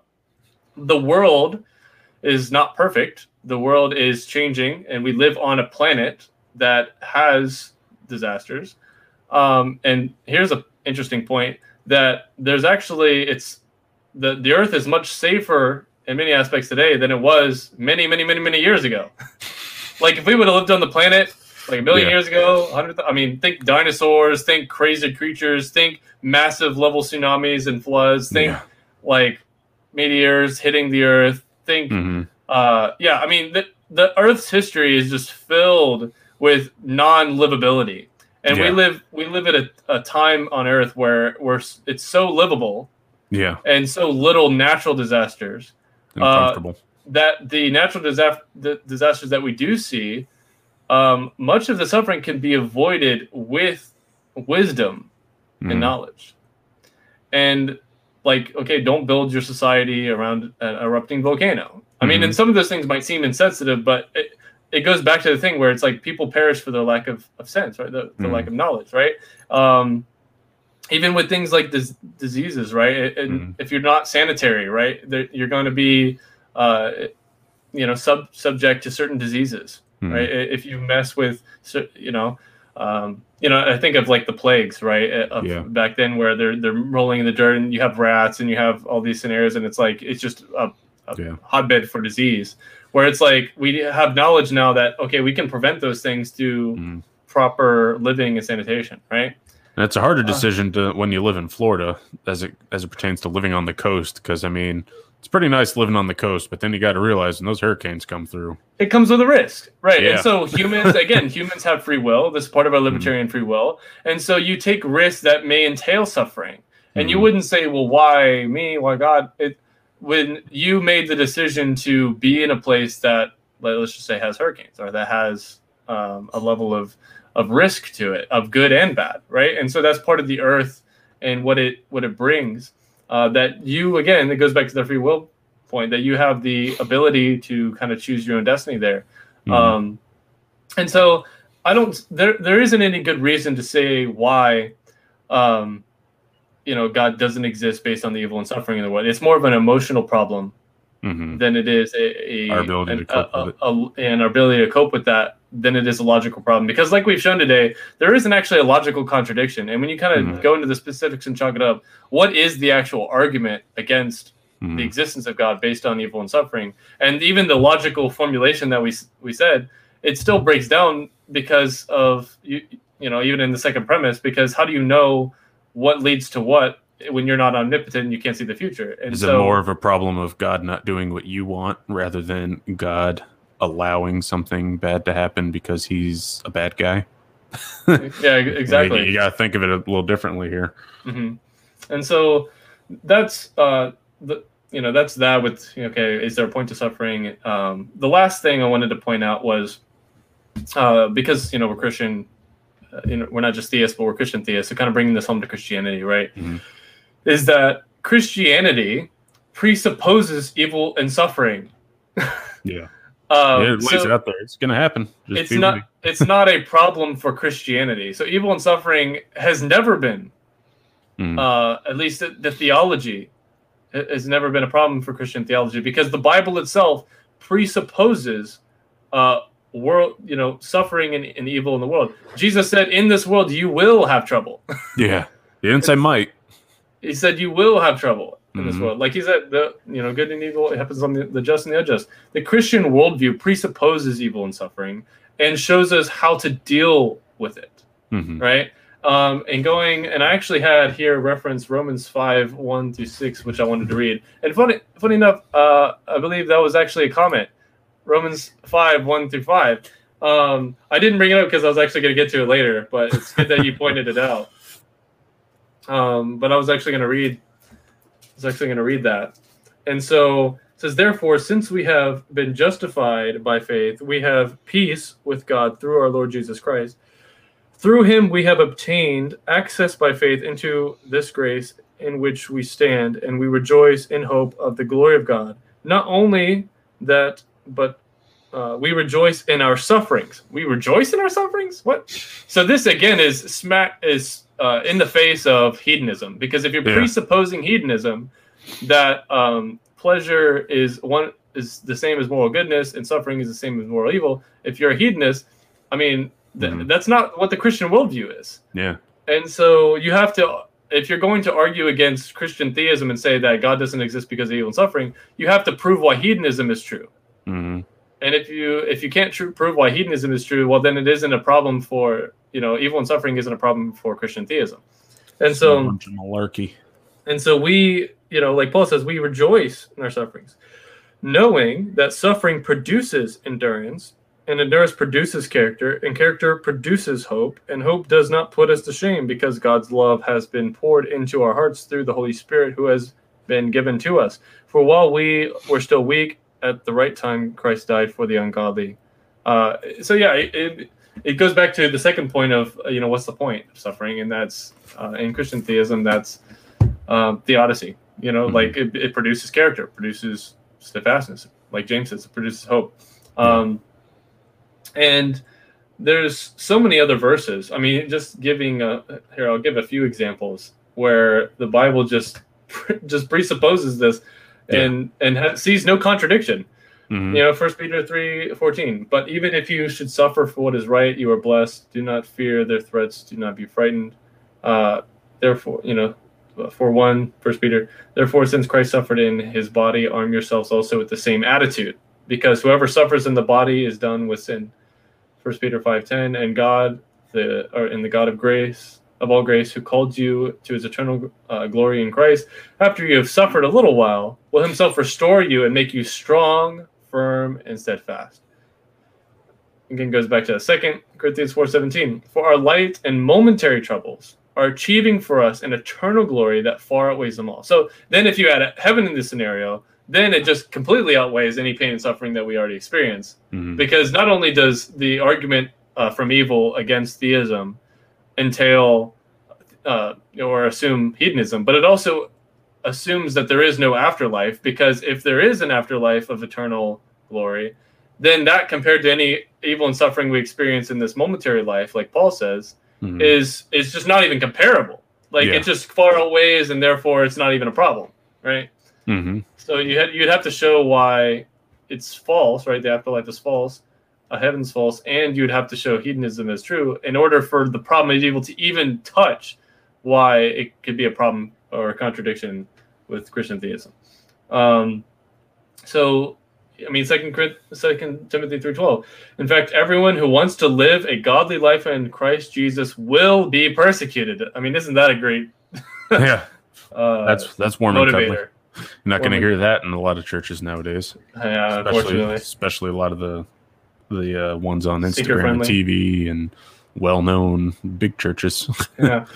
And first, I mean, Colossians 1.24, Now I rejoice in what I am suffering for you, and I fill up in my flesh what is still lacking in regard to Christ's afflictions for the sake of his body, which is his church. I mean, Paul suffered more than anybody we even know. Yeah. Like, carry he went through a lot you know, shipwrecked a bunch of times, bit by a snake, and Beaten. you know, beaten, and every uh, other week.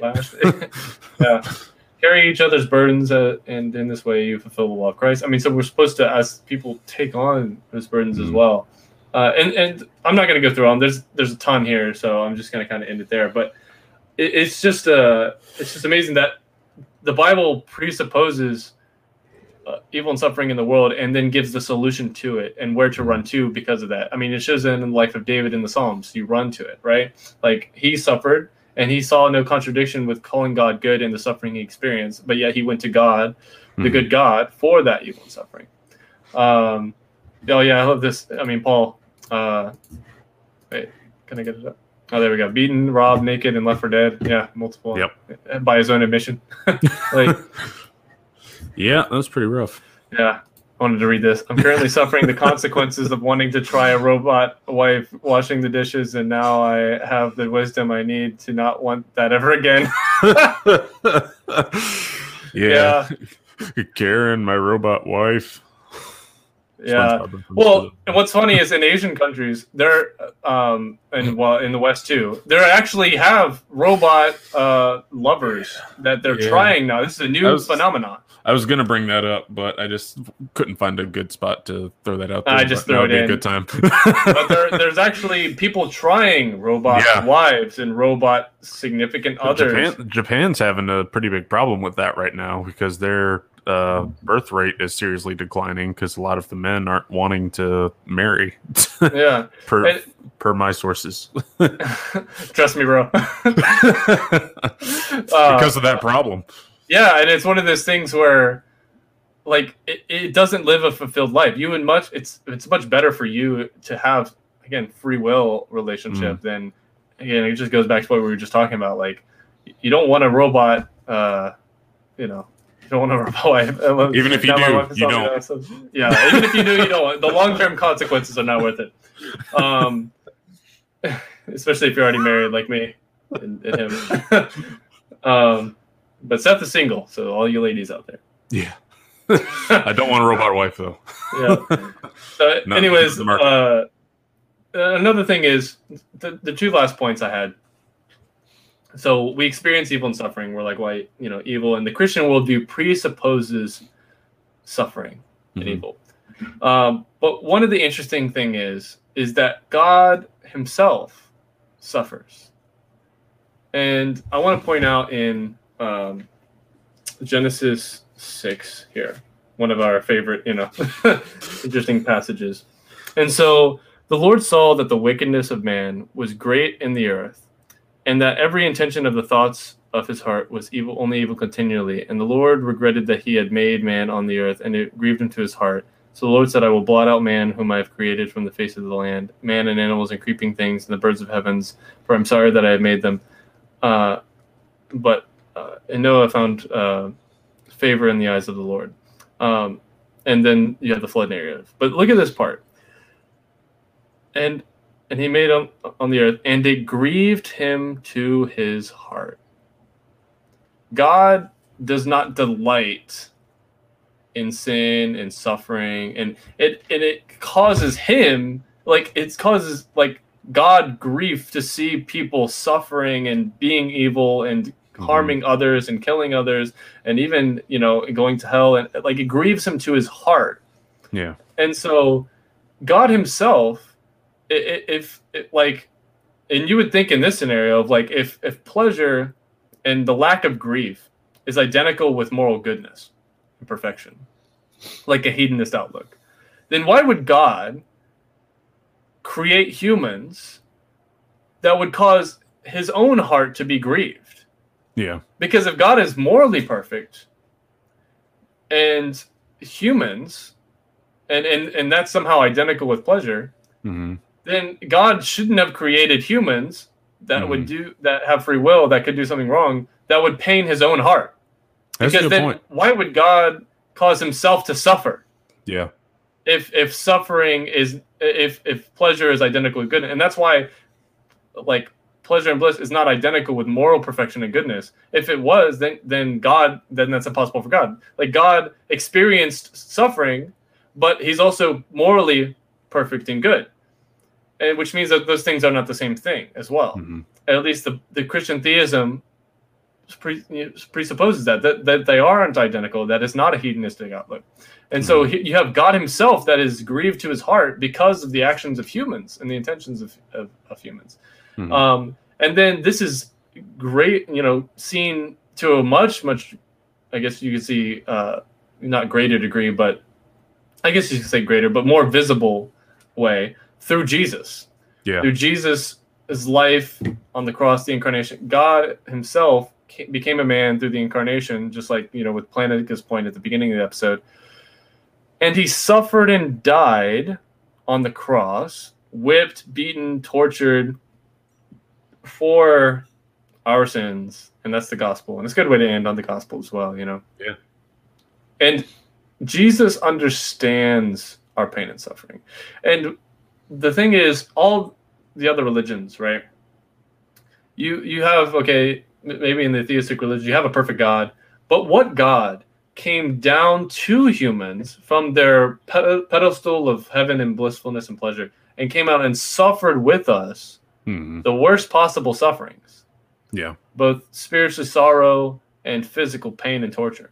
Hmm. And took that upon himself and and and owned it and for our sake and for our healing and for our salvation and for our atonement and so it's always funny to me because the problem of evil isn't actually a problem for christianity it may be a problem for other theistic outlooks on life but the christian god and jesus he he, he takes on suffering it presupp- the christian worldview presupposes evil and suffering and they own up to it. He covers it. He takes it Mhm. on, and he he just experiences that with us, and he understands us in our in our pain and suffering. And then he he takes us to elevate us to his level to to, Yeah. to experience that life of, of blissful pleasure in heaven with him right like to Mhm. to bring that to where there is no no tear anymore you know like revelation it's like wept every tear from our eye and and we're, we're there in in in that that in that later state but in order for to bring us from our world there he had to come down from his world to our world and suffer. And so Mhm. he experienced that pain and suffering for us to be able to experience a life with without such a thing. Um and i mean that's the gospel. And it, Yeah. it's it's beautiful. And it's like jesus sees our pain and suffering and we say okay why god? Why me? Why my pain and suffering? And it's like well maybe there isn't uh, an answer we can give to every single instance. God knows and god has an answer of course and he can see the butterfly effect at the end. Uh, but he meets us in that suffering and he's he understands it because he himself came down and suffered. And so we don't have a god that didn't suffer. We have a god that did suffer at the hands of again our own moral choices. Hmm he didn't have to die, but we killed him. I mean, Peter says like we killed him, we crucified Christ, Yeah. and so it goes back to that point of is there a point of suffering? The one because of free will, because of uh, the consequences of sin, and you know for building character and virtue. And so, you know, is a redeemed state better than a naive state? I would say yes. And so, be, because we went through it and then became redeemed, hmm with a God who understands their pain and suffering, that that is better than if we would have never experienced any pain and suffering at all.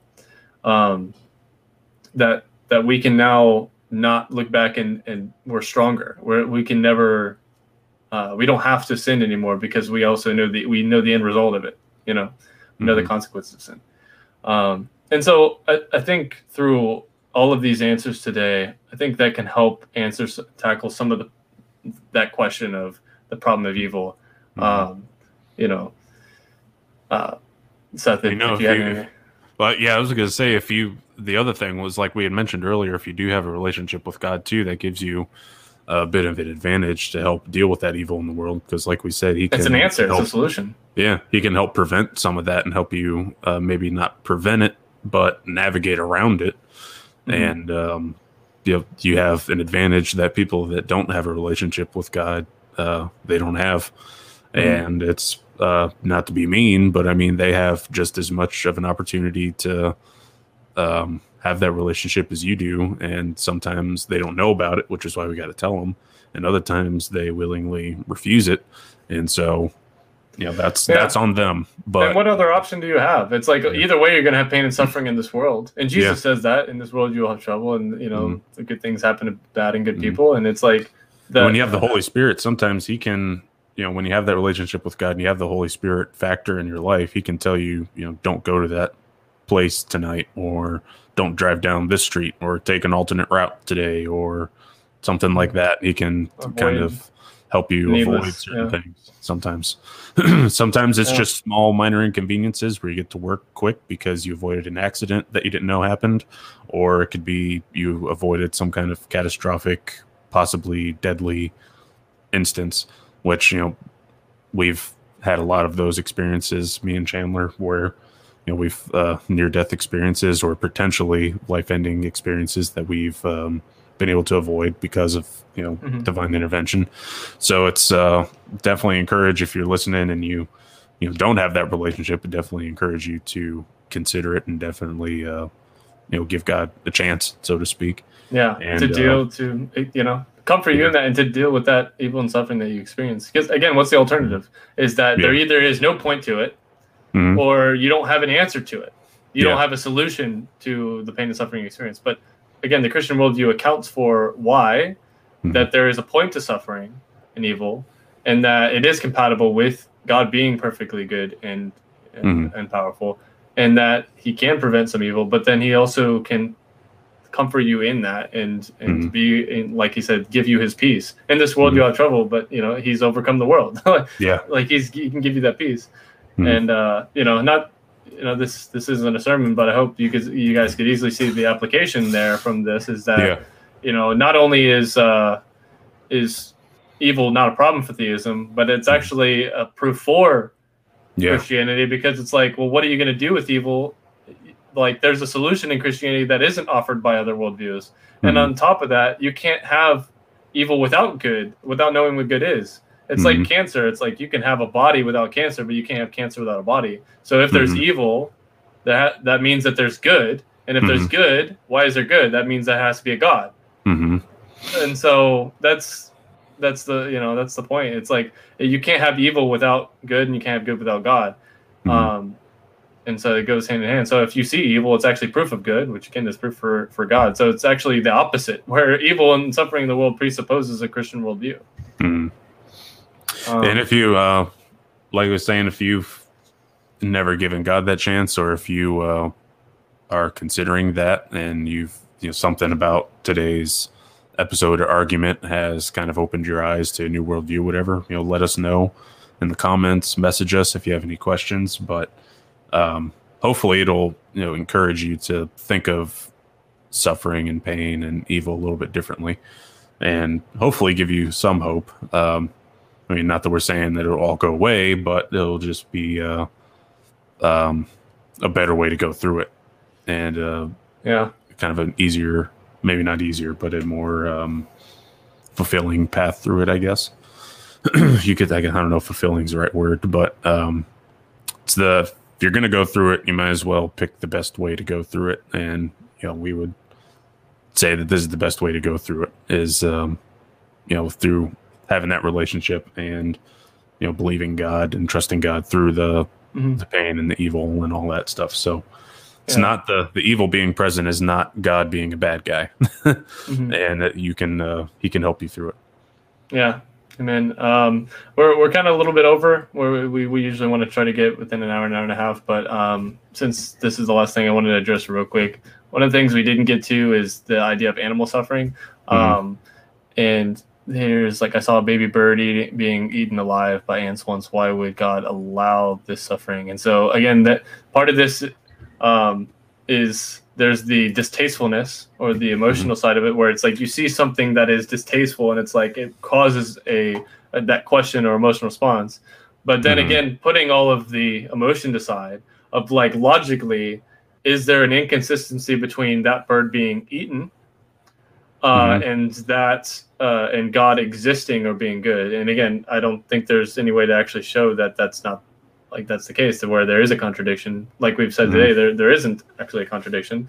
Mhm. Um, and even part of this, you know, answer is like, well, from the ant's perspective, it's a source of sustenance. It's good. so really, it's not a problem for the ant; it's a problem for the bird. Mhm. Um, and th- you know, the bird, Yeah. if it's it's if it can experience consciously, um, Mm-hmm. the same way that we do. I mean, that there's a level, there's a different level there of, of experience of us and, and animals. Um, but if if that's the cycle of life, right, where animals live and die um, in the wild, right, that that is, uh, you know, that's that's part of the cycle of uh, of life. And, and you would say, well, if if something didn't die, then what about the decomposing, uh, you know, a creature, you know, creatures like vultures. Well, if there's nothing dead, then what, what do vultures eat? You know, and what does the ants? And Yeah. so there's there's a you know we all know the science. There's a cycle of life, and so God created one for the other. Like in the Psalms, David David didn't see a problem with this because it's like uh, God you know created the lion and the prey, Mhm. and uh, if God is you know if David is glorifying the fact that God made the prey for the lion, it's like Mhm. well th- clearly David didn't see a contradiction with uh, you know the cycle of life in in in the wild. And if you still don't believe us, watch Lion King. That's true too. Yeah. Um, but yeah, I mean, we're we're into this. We didn't have a chance to really touch on animal suffering. There are some videos, some good videos on touching on animal suffering. Mhm. Um, I think there was one by the YouTube channel Deflate, which is good uh, that you guys can can go to. Um, it's a Christian apologetics channel. On you know, it was touching on that thing of animal suffering, but um, we're we're kind of late on the episode. Remember, uh, well, first of all, thanks for joining us today on this Yeah. topic. I think that was you know this was uh, you know a good time we can talk about you know one of the the tougher questions of Christianity that you know people deal with is like okay if God why suffering and evil Mhm. um, but also um, we just love doing this anyway so it's great thanks for for joining us Yeah. but big big thing is next week we will not have a normal episode so next week um, next tuesday again uh, i will be in peru Mhm. um, you know I, maybe i'll take a little video at machu picchu or something you know Yeah. uh, maybe like That'd be cool. like you did at Disney, like a little devotional Mm. thing. So um, if you're you know if you're expecting uh, you know a regular episode next week, uh, just wait till the following week. Yeah. Um, So next week could be more uh, low key, more. yeah, just a little Not an official little episode. devotional. Yeah, a little, not an official episode, maybe a little devotional thing, but Mm. uh, and then we'll pick it right back up during you know with this natural theology series that we're doing, and uh, yeah, we're excited to to to continue. So And of course, as we close out, we have to. I forgot it last week, but we got to do the uh, you know the benediction slash doxology from Jude. So yeah, it's always good. I realized that like a little while after we ended the episode, I was like, oh man, I forgot to do that. Well, it was an interview too. It's- It wasn't Yeah. a regular regular thing. So. So, uh, like I said, thank you guys for listening. And uh, with that, we'll leave you with uh, Jude 24 through 25. now, to him who's able to keep you from stumbling and to present you blameless before the presence of his glory with great joy, to the only God, our Savior, through Jesus Christ our Lord, be glory, majesty, dominion, and authority before all time, now and forever. Amen. Amen. All right. See you guys.